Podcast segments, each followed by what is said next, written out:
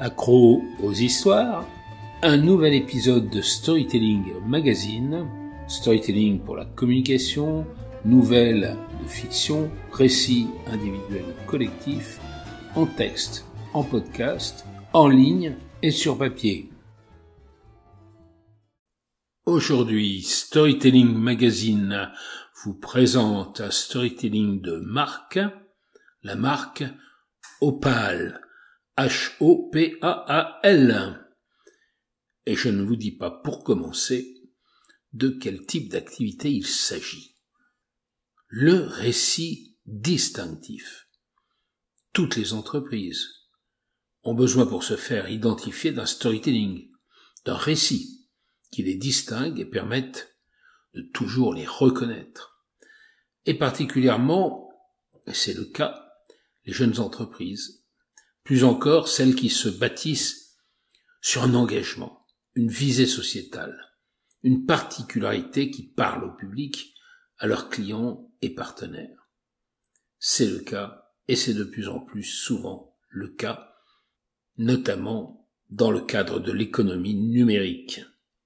Ces entreprises racontent leur histoire. Très souvent maintenant, d'ailleurs, sur les sites Internet se trouve un onglet notre histoire, ou bien qui sommes-nous?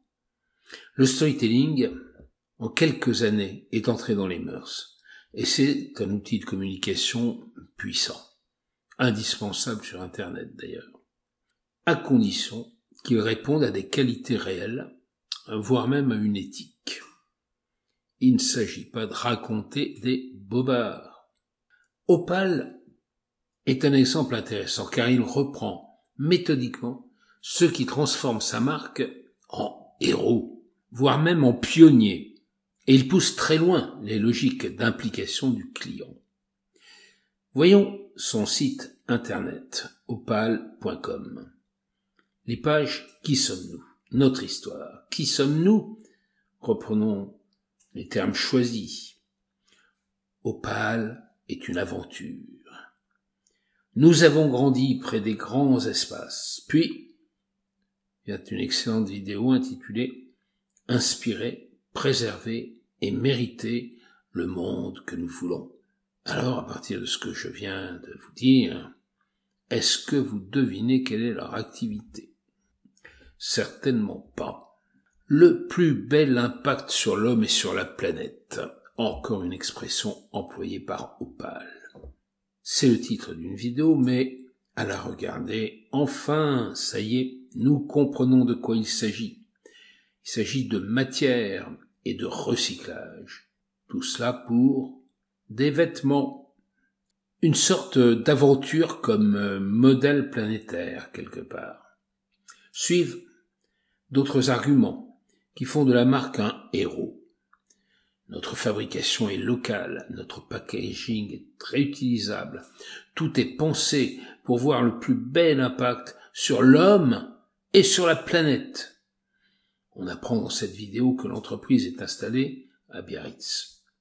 Vient l'affirmation Nous n'avons rien à cacher. Puis, la déclaration de l'indépendance de la marque, soutenue uniquement par ses clients le texte ensuite décline toutes les vertus de la marque, quasiment comme des slogans. Nos matières premières préservent la planète. Réparer le passé, préparer le futur, etc., etc. Puis, l'énumération des missions de l'entreprise. Partout sur le site, on trouve l'affirmation d'une éthique, la notion de solidarité face à l'urgence climatique, la traçabilité de tous les approvisionnements, la proximité, la transparence, l'indépendance, la liberté. Tout ce credo se retrouve systématiquement, car rien n'est laissé au hasard. Dans À propos, la marque explique ses matières, ses fabricants, ses emballages, son système de vente, le don à l'association 1% pour la planète, l'opération démocratie. S'y ajoute une touche participative. Nous fabriquons nos vêtements à la demande, car nous cherchons à répondre à un besoin et non pas à en créer. Nous ne souhaitons pas vous duper avec des campagnes dopées au marketing. Pour chaque développement, nous vous soumettons nos idées. Quand on clique sur le bouton Participer à la conception, cela ne mène nulle part. Une erreur de jeunesse, peut-être. Mais en réalité, les pages participatives sont bien là. Elles demandent votre avis sur des projets à l'étude, sur des produits en réflexion et sur des produits en développement. Aussi, des photos communautés montrent des clients, sans doute, dans les vêtements de la marque, qui appellent d'ailleurs à en envoyer des photos. La marque implique le client. Il s'agit donc même sur les pages d'articles, les pages de vente, l'implication du client continue. Il s'agit aussi de donner l'image d'une communauté. Le lien comprendre ce prix mène vers une fenêtre parallèle qui explique d'où viennent nos prix et où va votre argent. Le site de vente n'apparaît qu'à la fin sur la page d'entrée. Mais les onglets nous dirigent vers les vêtements. Vêtements hommes, vêtements femmes. Des vidéos animent diverses pages qui racontent en gros la même histoire, le même storytelling, les mêmes valeurs, les mêmes engagements, mais en apportant quelques éléments nouveaux. Par exemple, la lutte contre la fast fashion. Le storytelling transmédia. Est-ce que le storytelling du site est repris sur les réseaux sociaux et sur d'autres supports que des textes, des photos, des vidéos? Une chaîne YouTube présente quelques vidéos, mais aussitôt, à la fin de la vidéo, conception de nos maillots de bain recyclés, surgit une autre vidéo. Celle, en tout cas c'est ce qui nous est arrivé, celle du slip français, qui nous permet de comprendre la différence. Opal y parle essentiellement de la maîtrise des déchets, quand le slip français montre le travail de confection sur fond musical.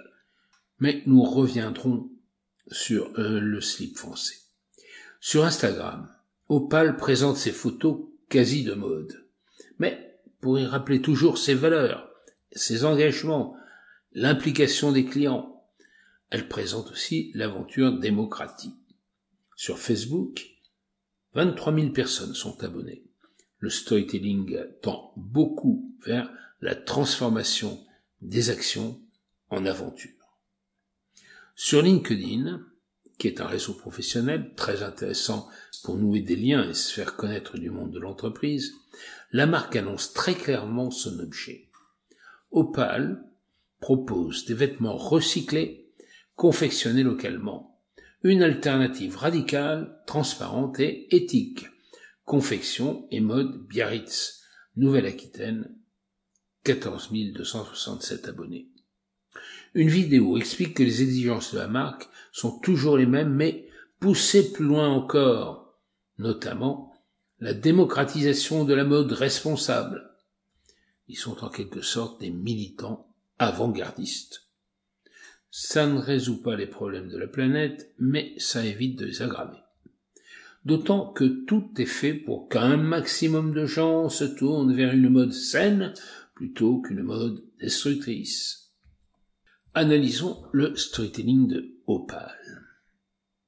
Il est basé sur une opposition simple entre une réalité négative et les efforts que fait une marque pour y remédier. On demande au public de s'identifier en permanence au bien, d'autant qu'on lui facilite les choses pour accéder au bien. Leur mise en récit traverse tout l'écosystème de la marque, si bien que tous ceux qui y sont associés, d'une part, les acteurs, et tous les artefacts induits par l'activité, partagent ce système dual. En fait, ce storytelling marketing n'est pas très créatif. Il est surtout redondant. La surprise est molle puisque tout s'inscrit dans une continuité. Cela n'exclut pas une efficacité marketing sans doute réelle. Mais ce qui manque à ce storytelling, c'est la tension narrative. La tension narrative, c'est le ressenti du destinataire. Donc, le destinataire du récit, s'attend à un dénouement tout en restant dans l'incertitude de ce qui arrive. C'est ce qui donne au storytelling ses caractéristiques émotionnelles. Une marque qui sait jouer de la tension narrative va pouvoir multiplier ses récits tout en gardant à la fois une cohérence globale et une tension renouvelée pour chaque nouveau récit. C'est d'autant plus important que, concrètement, les récits se déploient en transmédia, sur les sites, les réseaux sociaux, la presse, les images. Nous verrons donc dans un article si le slip français parvient, au travers d'un nombre faramineux d'histoires, à préserver une tension narrative. À bientôt sur Storytelling Magazine.